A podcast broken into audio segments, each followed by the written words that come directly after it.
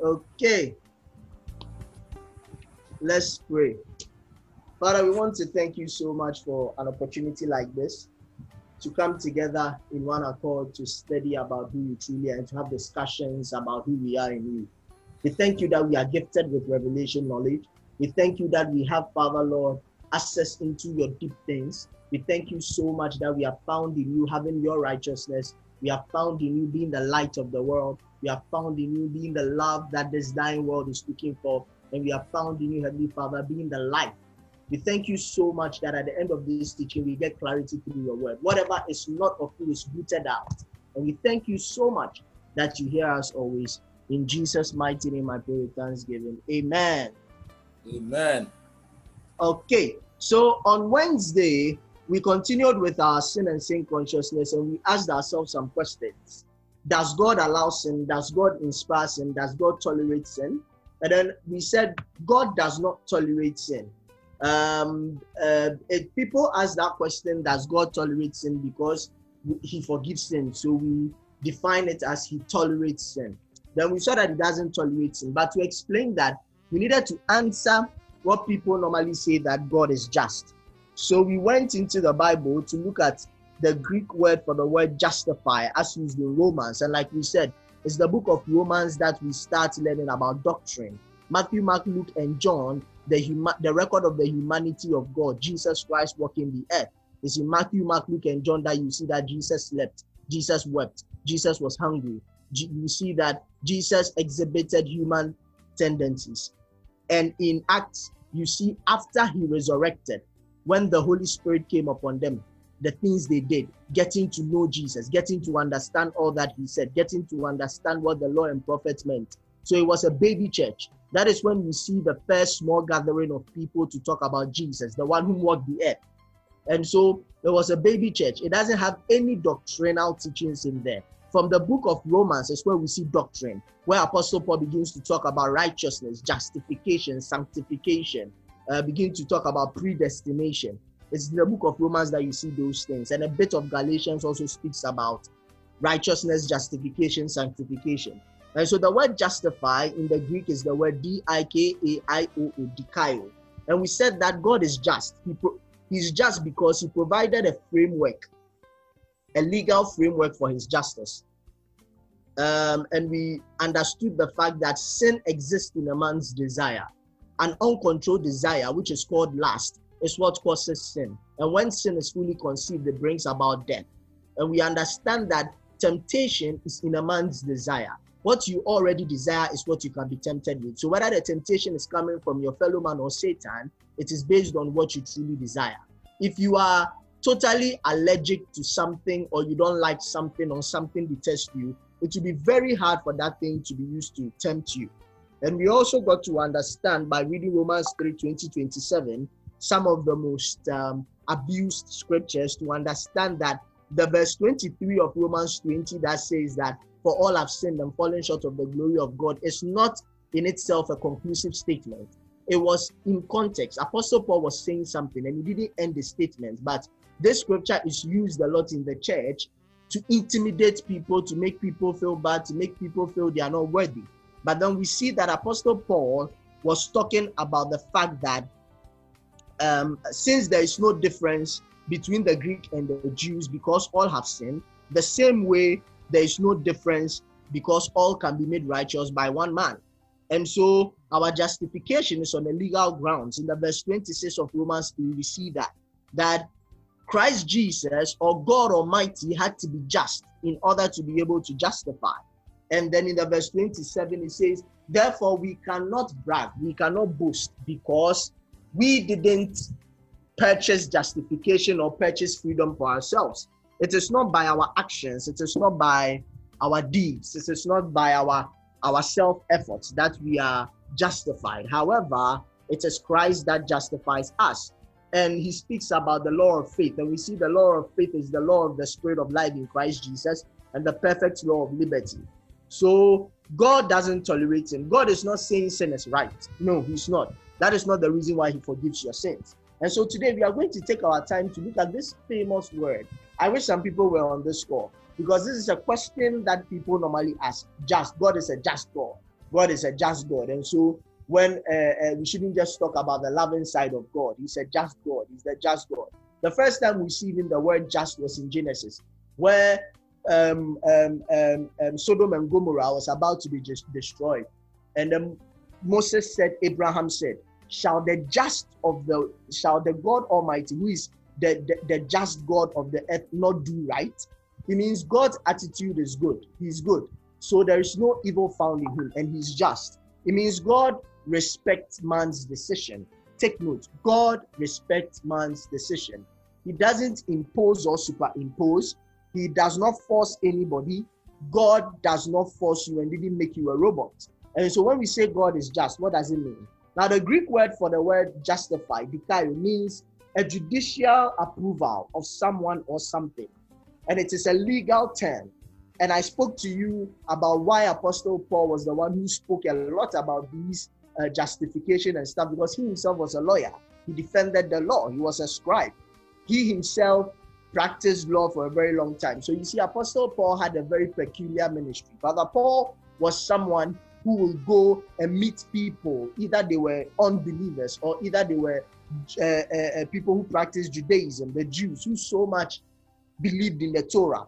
And he would debate with them. He will, I won't say argue per se, but he will present his his, his teachings and then he will appeal to their thinking.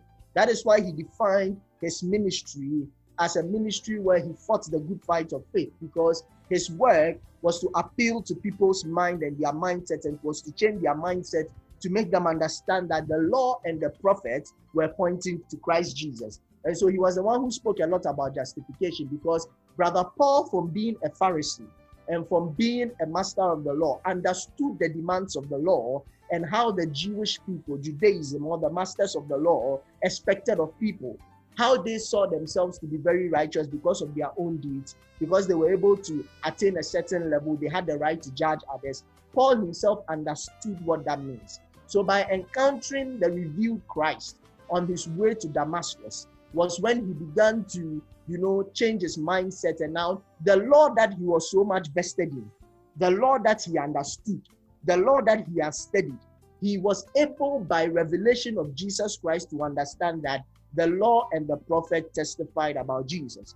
And so he was the one that really, together with John, a bit, Peter, together with Jude, uh, and, and, and the rest of the James, they were able to decode the Old Testament.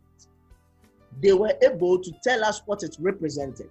Because Paul, for one, really, really had insight. Now, one of the things we should take note in learning about this sin and sin consciousness was that the apostle Paul and the apostles, Peter, James, John, Jude, Timothy, and the rest, they didn't have the New Testament that we have now because they wrote the New Testament. Very important. There was no Matthew, Mark, Luke, and John. There was no Romans, First Corinthians, Second Corinthians, Ephesians, Galatians, James, First uh, Colossians, First Thessalonians. There was nothing like that. So their writings were an explanation of the Old Testament because that is what they had. And because they had encountered the revealed Christ, that is the 12 apostles who were 72 in the upper room, they had received the Holy Spirit. And Paul had encountered the revealed Christ on the way to Damascus. They had the capacity to interpret the Old Testament. Very important to interpret the Old Testament. And so they didn't just speak in a vacuum. I've seen a vision, I've seen this, I've no. They got insight into who Christ was by interpreting the Old Testament. Very, very important.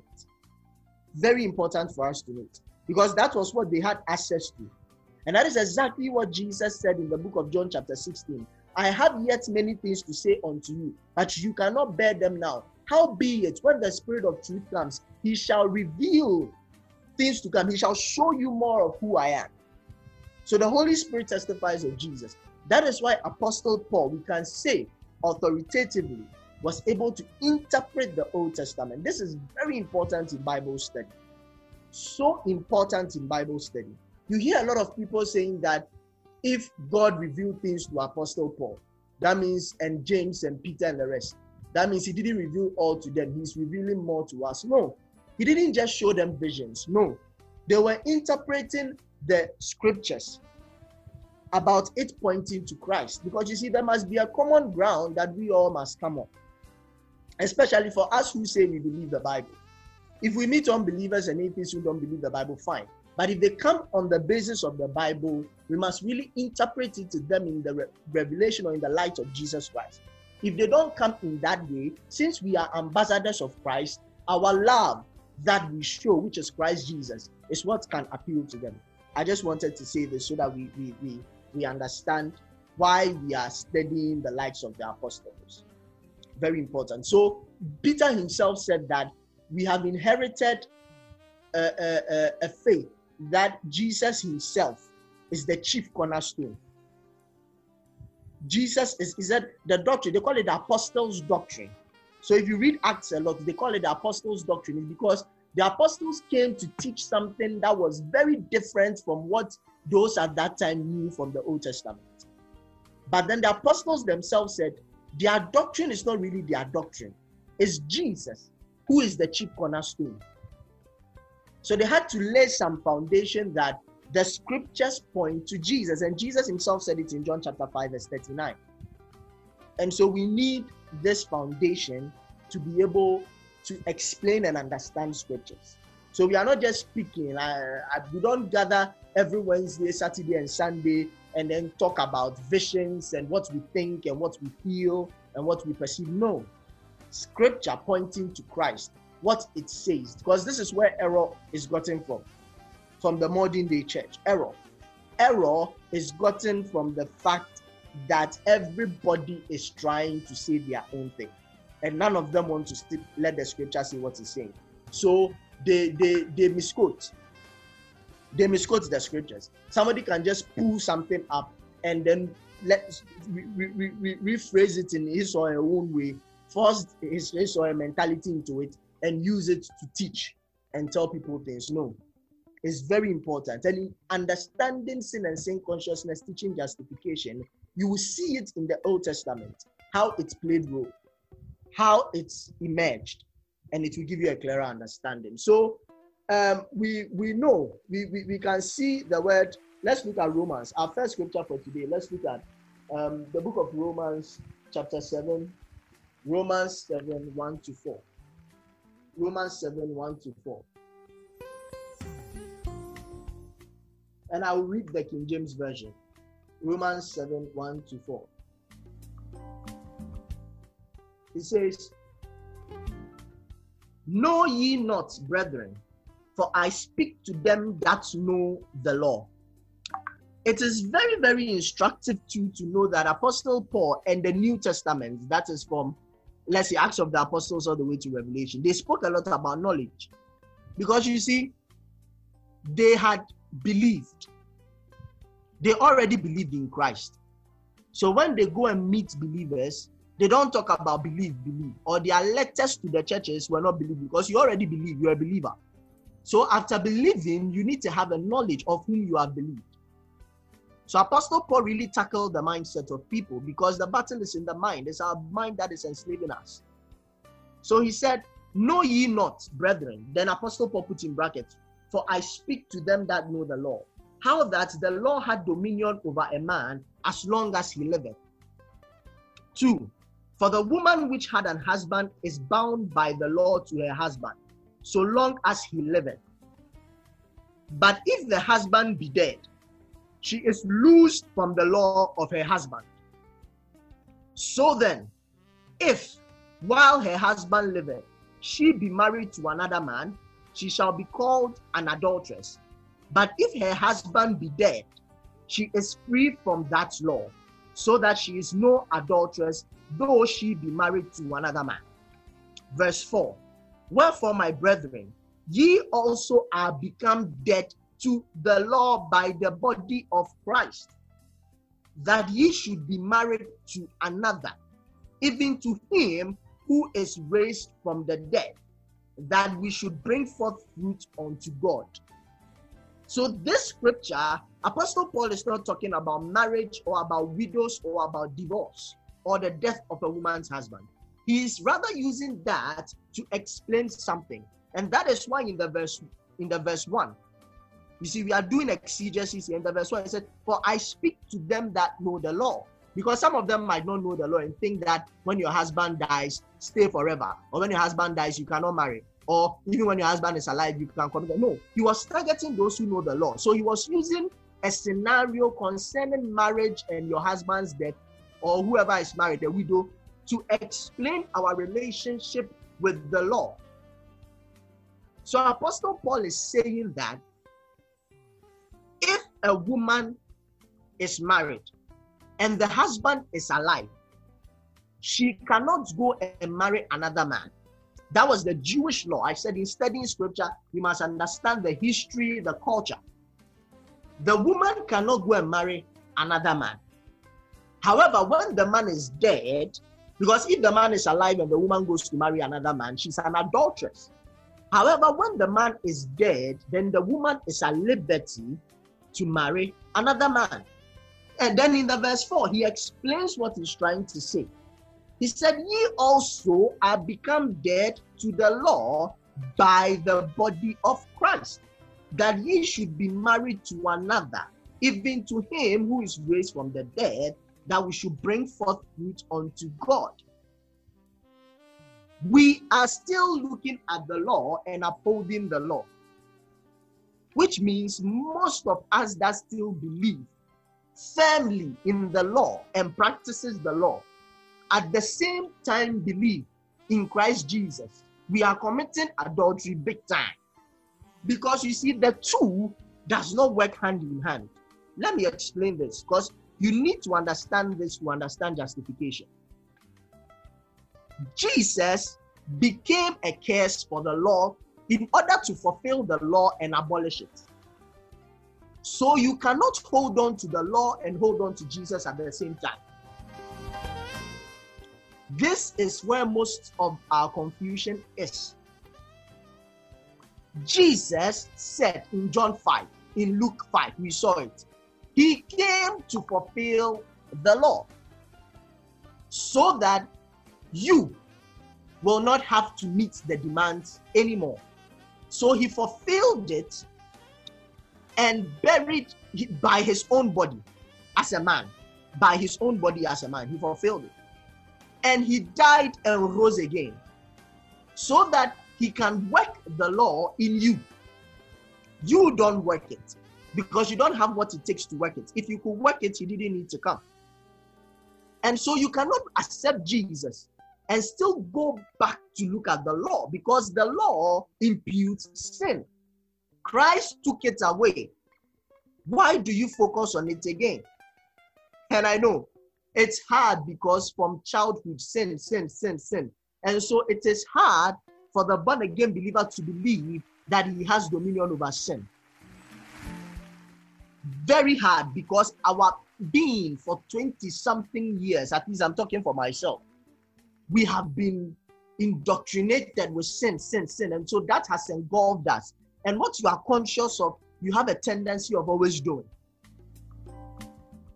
It's like Job. When we analyze Job, he said, What I fear the most has happened to me.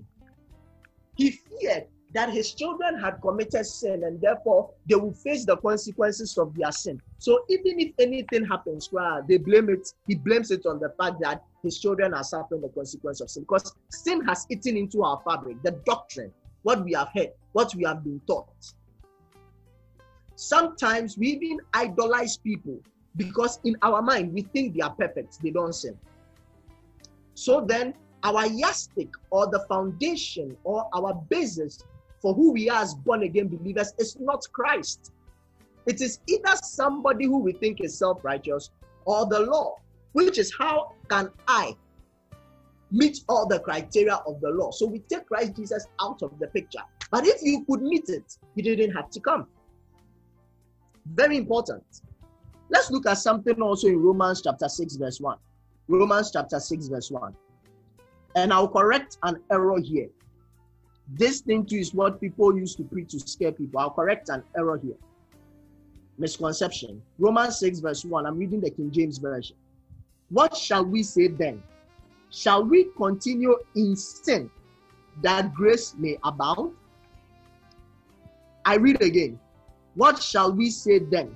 Shall we continue in sin that grace may abound?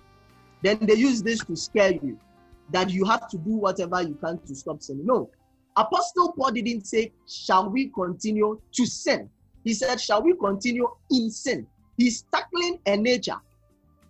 Hey, Brashota. He's tackling a nature. He's not tackling an action. Because you do because you are. Never forget this. That is why it's hard. I battled it too. So I'm not I'm not coming to speak here like, oh, I never battled it. No, I battled it. Believing that the born again believer has dominion over sin and has to overcome sin because Christ overcame sin, not because you are overcoming it. It is very hard. But it is hard because we have not been taught and we have not become conscious of it. We have not been made aware of it. Apostle Paul says, Shall we continue in sin so that grace may abound? Because you cannot be married to sin and be married to grace at the same time. It doesn't work that way. It's adultery, like he explained in verse 7. It's not possible. We cannot uphold sin and uphold grace. Somebody will say, Why are you com- why are you comparing sin to the law? It means you didn't listen to our past messages. Go back and listen. It has been uploaded. The law imputes sin. The law imputes sin. So the law goes with sin. The law imputes sin. So that is why we are talking about being in sin. We are no more in sin. So look at the verse 2 of Romans chapter 6. He says, God forbid. God forbid it. How shall we that are dead to sin live any longer therein? Oh, come on. Let me explain this to you. If you are dead, let's say they say somebody is dead to something, a dead body. Let me give these examples and pardon me. Our listeners, everybody, pardon me. If a dead person is there, lying in the grave, and you bring a naked woman, the dead person is dead. If a dead person is dead, and you bring fried rice, jollof rice, one billion dollars, the person is dead. That is why Apostle used that word. This death means the physical death that we are talking about. If the person is dead, he is dead to sin. How does one become dead to sin? By being in Christ and knowing you are in Him. I know questions are popping up. So are you saying if you are in Him, still you cannot sin, still you cannot sin? What if you sin? Because that is how we've been broken. And I'll explain all that as we go on. I will make you understand why you are thinking that. And even when you do that, what happens? We are going on. So he goes on also in the verse 3 to say that know ye not that so many of us as were baptized into Jesus, not with water. Pay attention. Know ye. Now look at in the verse 1, he uses no. Verse 2, no. Verse 7, eh, chapter 7, no. Even verse 6 of that same scripture, no, no, no. It is a knowledge. It is a knowledge problem, my people. It is a knowledge problem. He says, Know ye not that so many of us were baptized into Christ Jesus, were baptized into his death? So he assumed your sin and he died with it. So together you died with him. You see, it's the Greek word sokatizo, together. Inseparable union. It's the Greek word together. So you died together with him. Our relationship with Christ Jesus is by identification.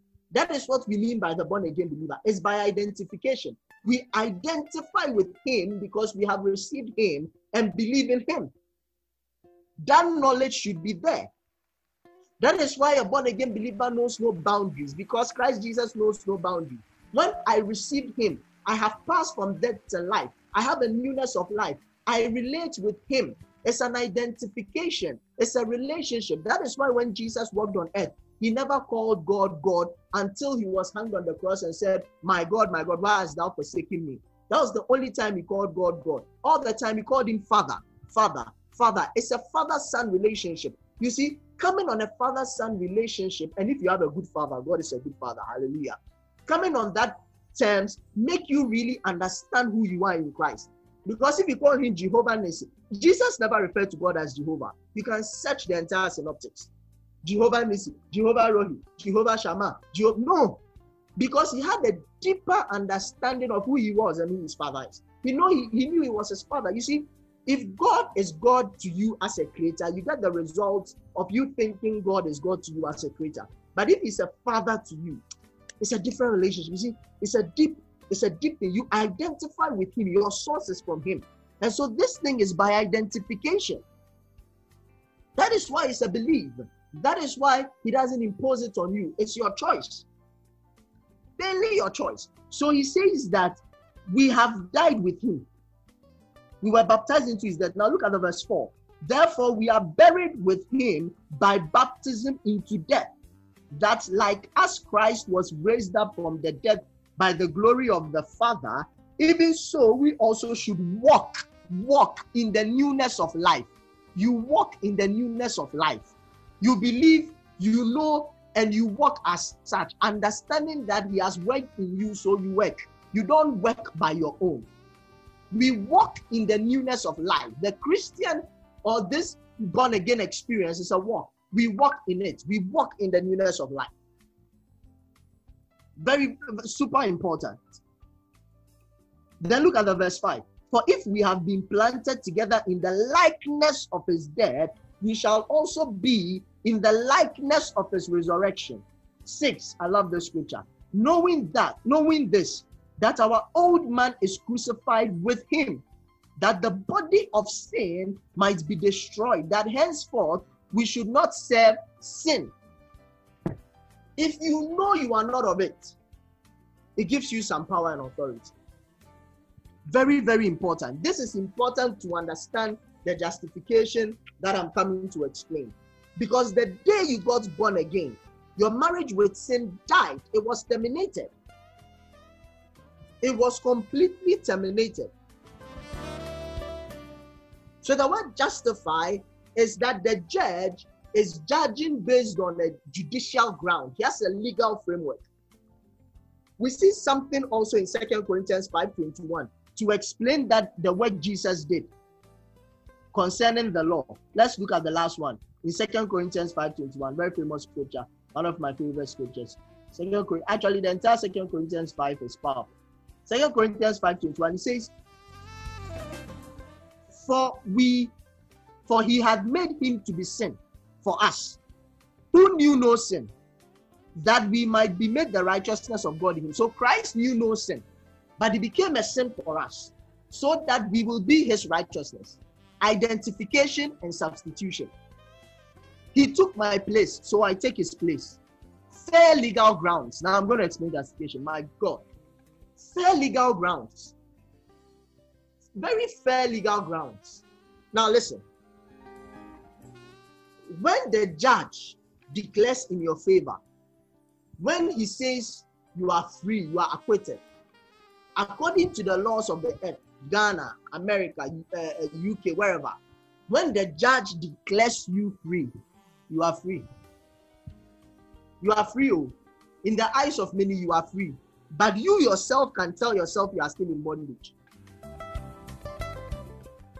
When the judge declares you free, you are free. Oh. But you must also decide as to whether you want to be free forever or still stay the same way you are. Super important. So, the judge does not defend you based on a bias. No. No. Adam made his choice. So we inherited his nature. By default, we didn't all do what he did, but we became sinners. And we were supposed to suffer death, be separated from God. And so everything points to the fact, and Moses came to introduce the law as well.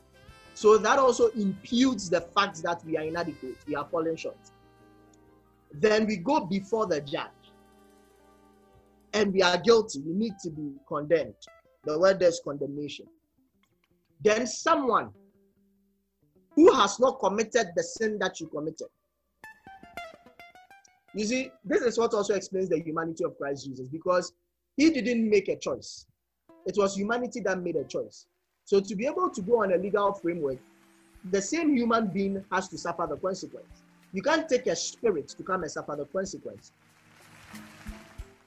So another person comes and says, he's guilty, all right, as charged.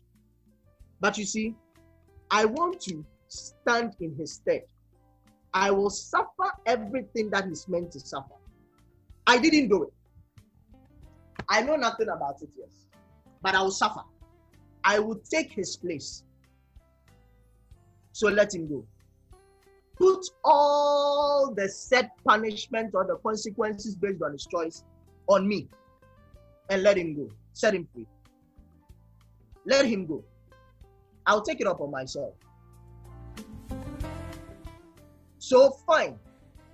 God agrees you have sinned. He agrees it. He, you have you have made a choice. When I say you, I mean Adam. You, you maybe specifically you didn't disbelieve God. You made a choice. Fine, suffer the consequence. However, I will I will serve the sentence for him. If it's a death penalty, I will. He needs to die. Yes, I'll I'll, I'll take care for him. Let him be free. And you should understand that only secure people can secure others. Only confident people can help others be confident. That is why a man who has not found himself in Christ cannot help another person that much to discover who is in Christ. So I said the tragedy we have a lot is that we have people who have not been taught, who have not really come to the knowledge teaching. So if I feel condemned, then I have a low self-esteem. That is what I will distribute to my friends and family. You need to understand this very well. Excuse me. So Christ took our place, according to what Apostle Paul is saying. He took our place. So then in Romans, he says, just the, the same way that by Adam, we all had a certain consequence for his decision. The same way by Christ, we all have a certain consequence. But you see, you are not made a robot. You say you are hungry. I have cooked for you. I cannot by force force you and put the food in your mouth. Let's say even you didn't know you were hungry. You didn't know you were hungry. But indeed you were hungry, but you didn't know you were hungry. Or you were hungry, you didn't ask for food. Then I cook for you and I put it in front of you. You have a choice to say you eat it or not eat it, or stay in your hunger. Very important. And so, when we talk about Satan, uh, uh, uh, let me use it in the context that we all know Satan. Satan has no moral right to condemn you because you didn't sin against him. Listen very well. I'm explaining no justification, and we back them by lots of scriptures. Satan has no moral right to condemn you because you didn't sin against him. You didn't reject Satan. No. Adam rejected Christ, not Satan. So he has no moral right to condemn you. The only person that has the right to condemn you is God, but he chooses not to condemn you. And so, the accuser of the brethren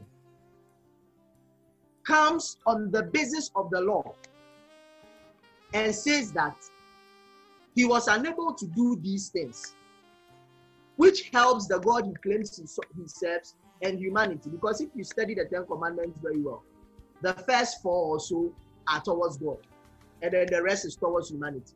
That is why Jesus sums, summed it up. Love God, love your neighbor as yourself. He summed it up to love. So he says, he did all these things according to this code. So he's guilty. Sentence him. Then someone comes and says, Hey, yes, indeed, he did all this. But he doesn't have what it takes to fulfill all these. I'll fulfill it on his behalf. Let him go.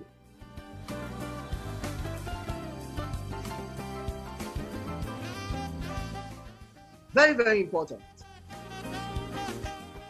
So we really have to understand this.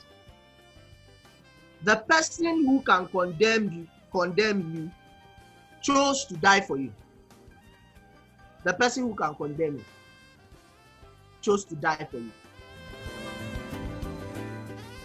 So therefore, nobody has the right to condemn you except yourself. Very, very important. I like to end here. I wouldn't go on and on and on. But in summary, we are looking at justification, God being a just God, whether He tolerates sin. And we've looked at the legal framework. Tomorrow is questions and answers and discussion. But on Wednesday, we also go into the Old Testament and even looked at after Adam made his choice and he was suffering the consequence, what substitutions and what ordinances per their culture were they practicing?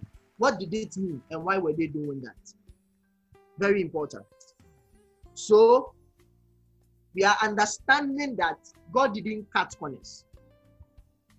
He didn't just by the snap of his fingers change things. Because if you listen to our Wednesday teachings, his plan never failed. His plan never failed. So he wasn't in a hurry to bring things back to normal. No. He still had a plan. Very important. So I will end here. is 645.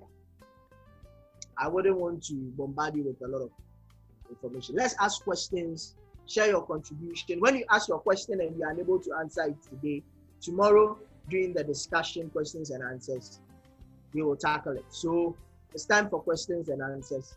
Let's ask questions and share our thoughts and contributions. Let's make it a nice discussion for the next 40 minutes. Okay, let me hear you.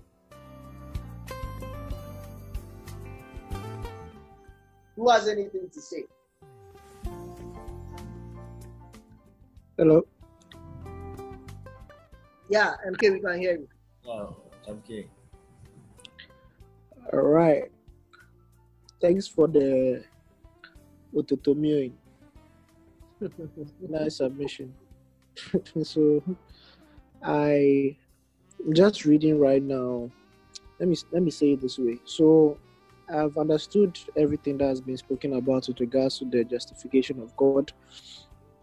Um, but usually, in the context that people also place the justification of God is not from this angle, but rather that the people who, um,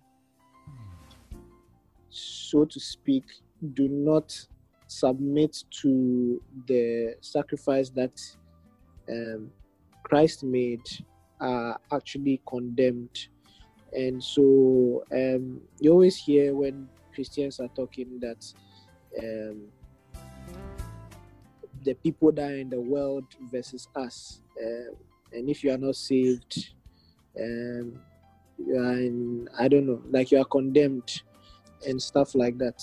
Um, if you look at Revelation 2015, it says, Anyone whose name was not found written in the book of life was thrown into the lake of fire. And so this is like the justification. Um, now people also talk about it's like the ways in which you are living are going to cost you in future or when god comes. And that is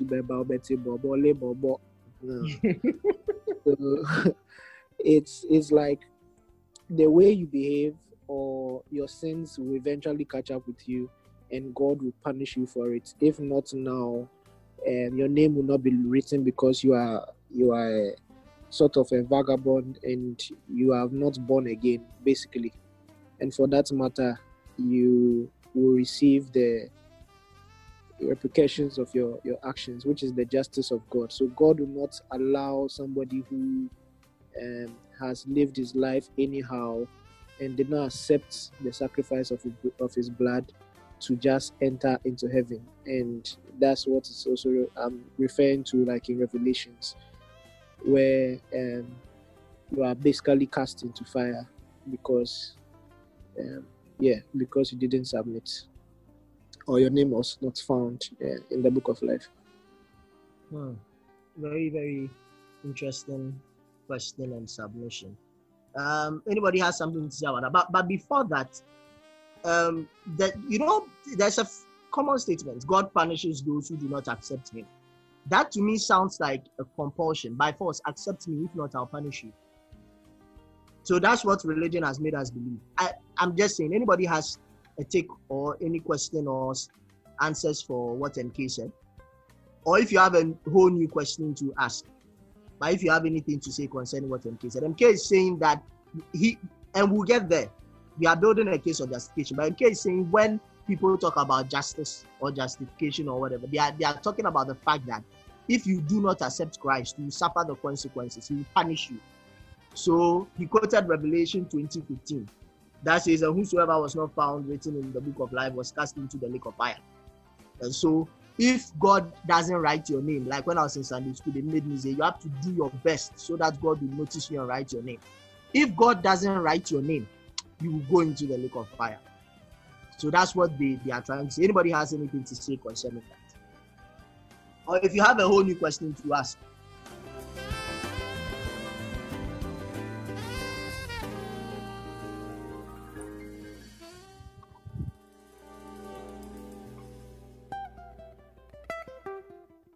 I thought Rodney wanted to say something.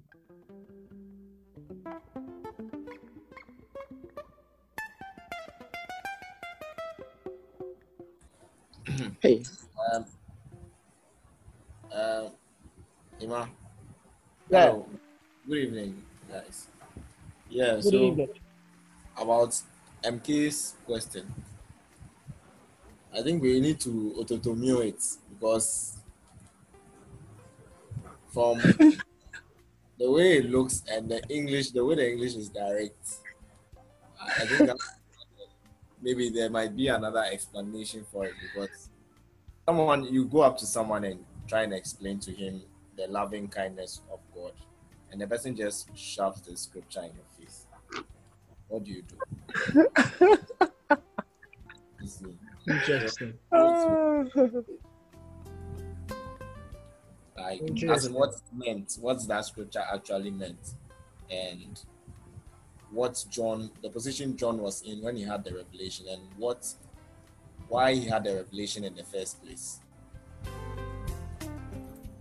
and Okay. who does the revelation apply to? Does it apply to all of us? Does it apply to what part applies to us? And we have to examine all these things. I don't know. This is to everybody. I think it's straightforward, isn't it? I mean, it seems to me that it's straightforward. It's either you're in or you're not. And if you're not, you're you're cast. And By God. uh, I mean, eh, that's what I'm saying. It's pretty direct. It, it's it's like, um, yeah, God God is love. The entire scripture that you read, no, they never mentioned God cast them into the lake of fire. Uh, usually, you see, if you are trying to make a sale to somebody, you don't um, tell the person the bad side of the I know where you're of the contract. You have to lead with with the best to, to get the person convinced, right? So, of course, it's not going to say like, "Follow me or die," but it's like this is the benefits of actually following me. You know, your eyes will be enlightened, and there is this kingdom that I'm being you are being invited into. And late far later on when they are, are followers and then now you start talking about how um, there's this other kingdom that is not really favorable and that if you're not a part of mine then yeah more fire for you I think Patrick wants to say something. He muted his he unmuted his mic.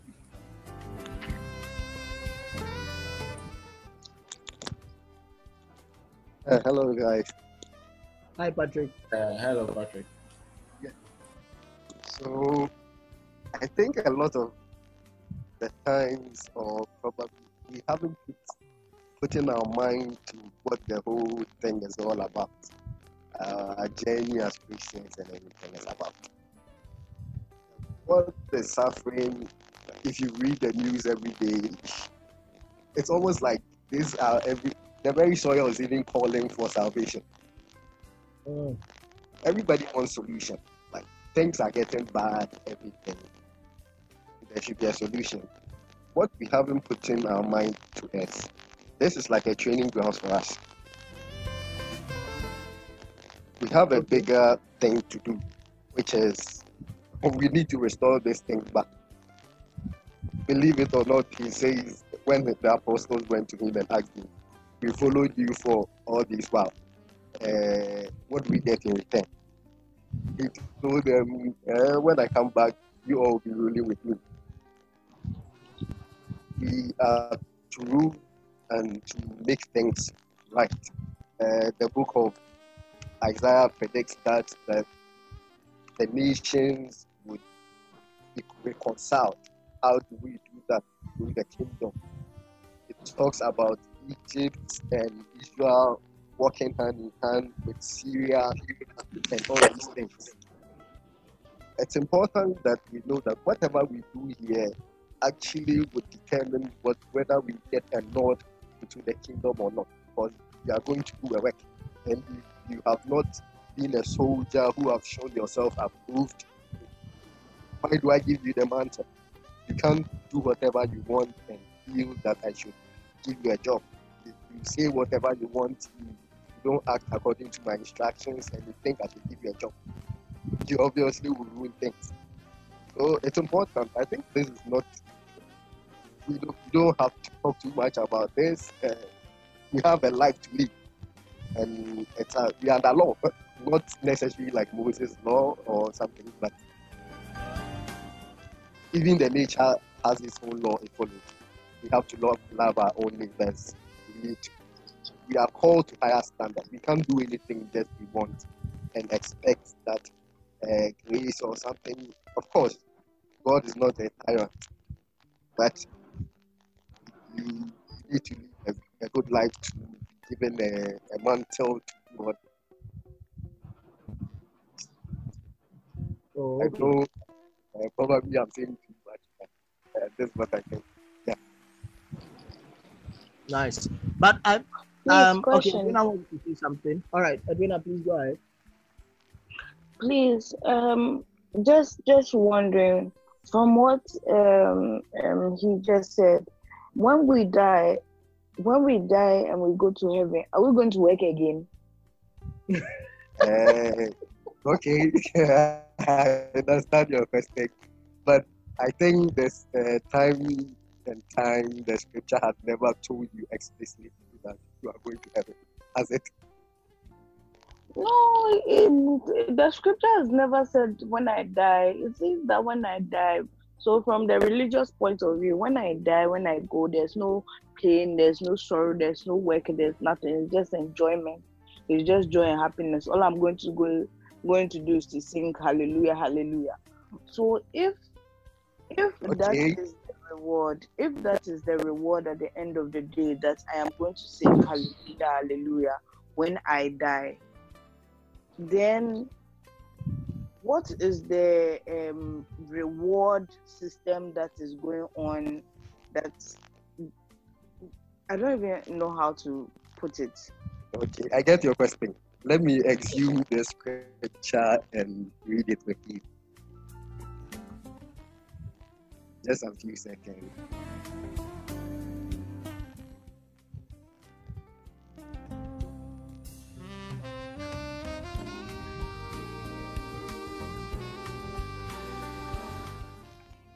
Okay, so it's in Isaiah chapter 2, verse 4. And Isaiah, if you, if you if you're a Christian, you probably know more of Isaiah. He's one of the prophets who prophesies most about the end of things or how the kingdom will come. And he says he will judge between the nations and all and will settle disputes for many peoples. They will beat their swords into plowshares and their spears into pruning hooks.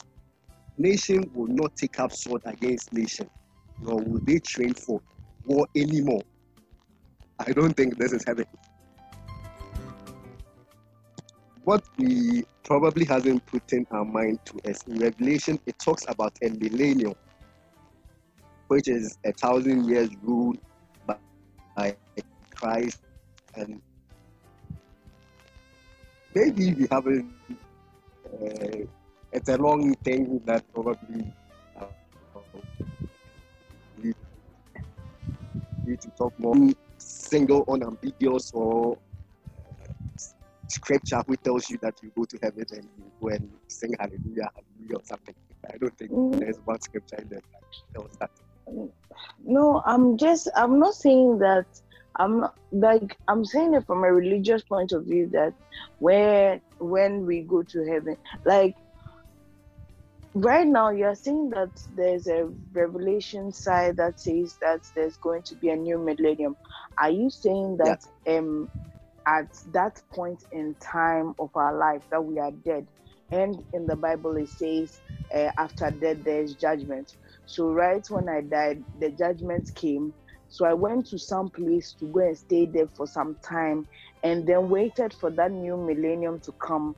Then came back into the world and came to now stay in the new millennium where Christ is um, ruling. The- that's where my my my Yes, okay. confusion is, because You want when to I die, I'm trying to there's say going to be a judgment. No, no, no. I'm not. The- When I die, I know that from the Bible. When I die, there's judgment. But now you're saying that there's going to be another judgment too. So I'm dead. God has judged me once. He has said that I have passed the mark.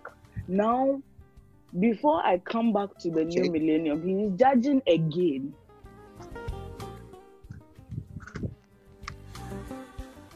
Do Now, you get uh, my in one of his, I get you, I get you. Paul in one of his writings said, Don't you know that you believers are going to rule the world?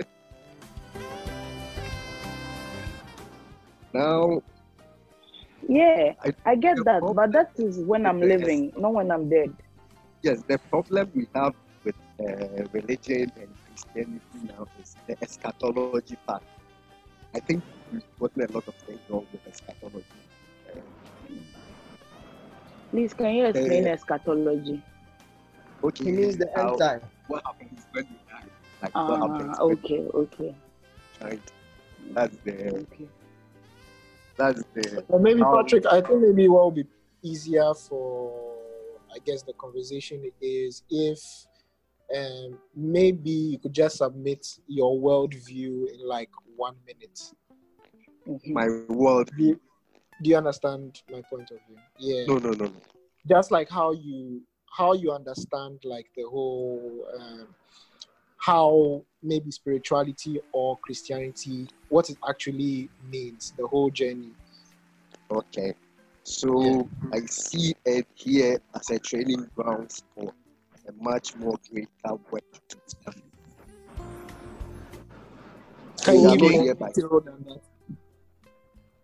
We are not here by chance or by anything. I think it all fits into God's plan to bring this world back into its original purpose to creation. Because man is destroying it. There are a lot of things going on.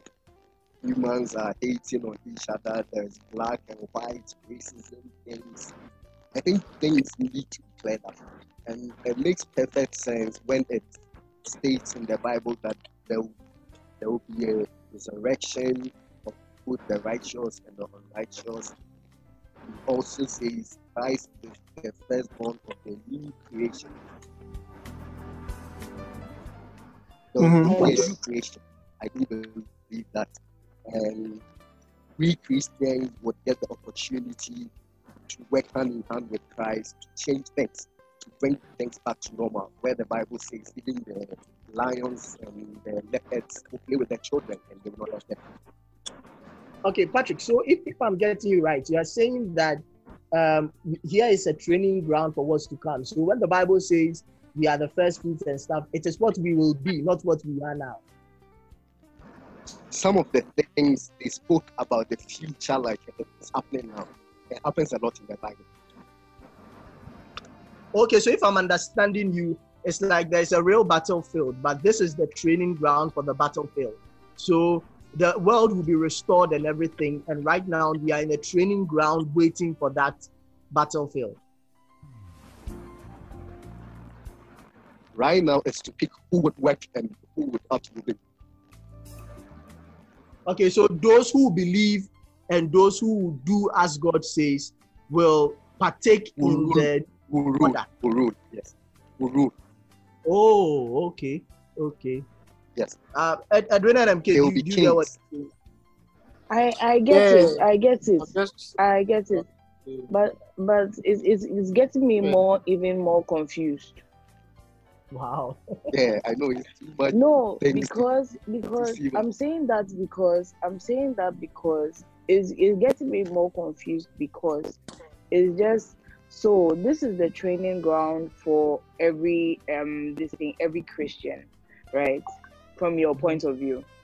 Um as this is the training ground, we we transform into if you if you believe and obey God, you become a, a um, um so it's like you enter into the military the day that you believe and trust in god you enter into the military you become you start training for a battle you start training for the No, battle you start training trying to I'm trying to say we all, whether you believe or not, are in training.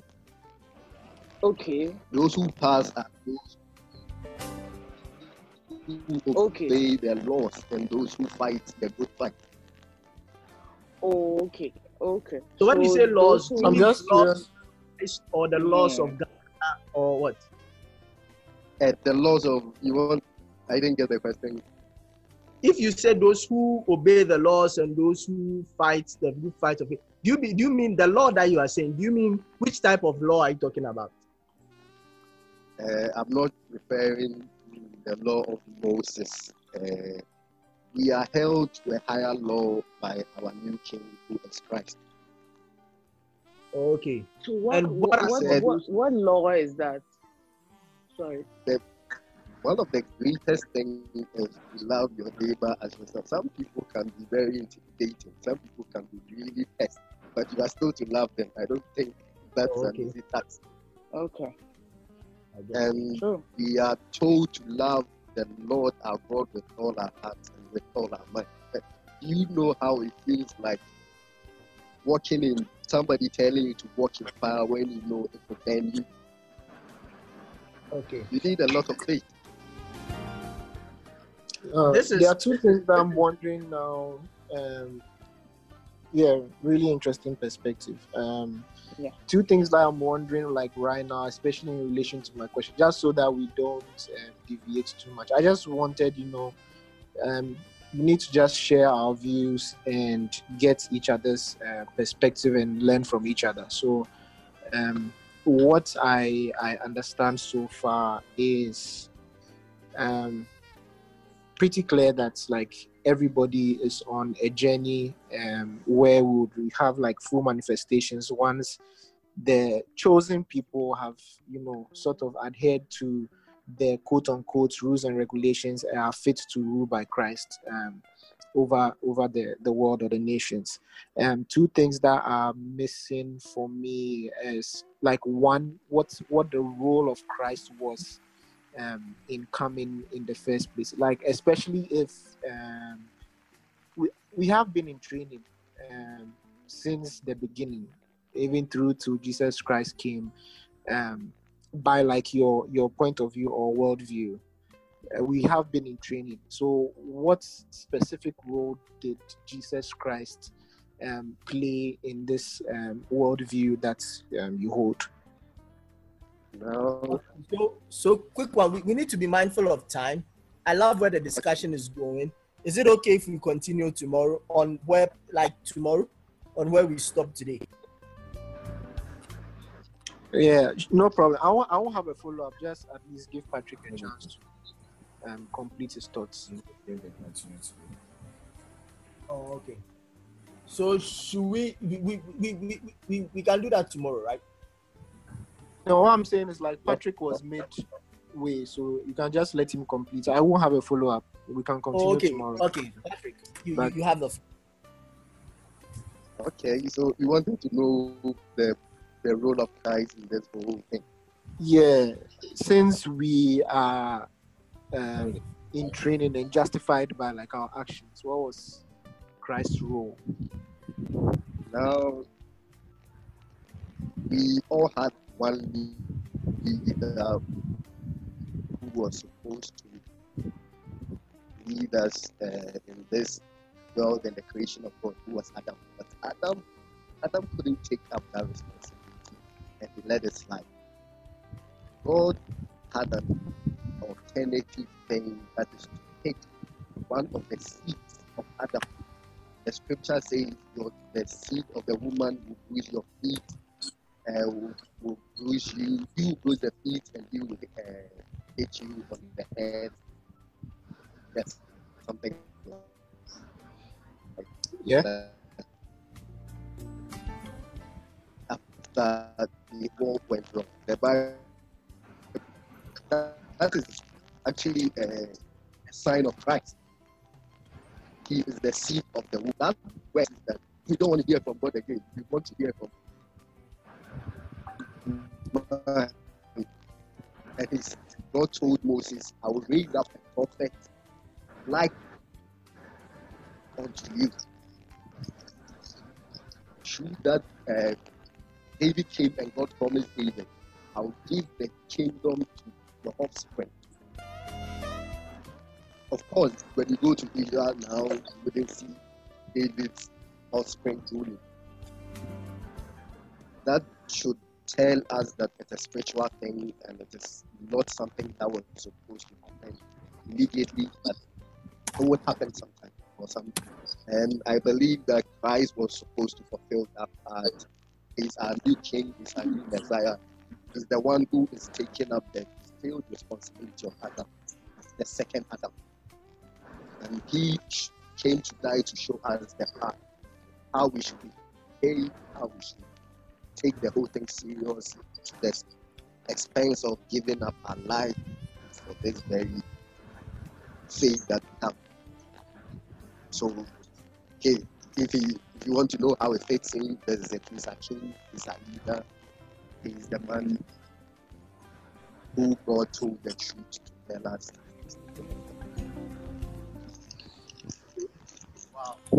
Okay. I'm noticing that Christ and God are two different people at the moment, but we'll continue tomorrow.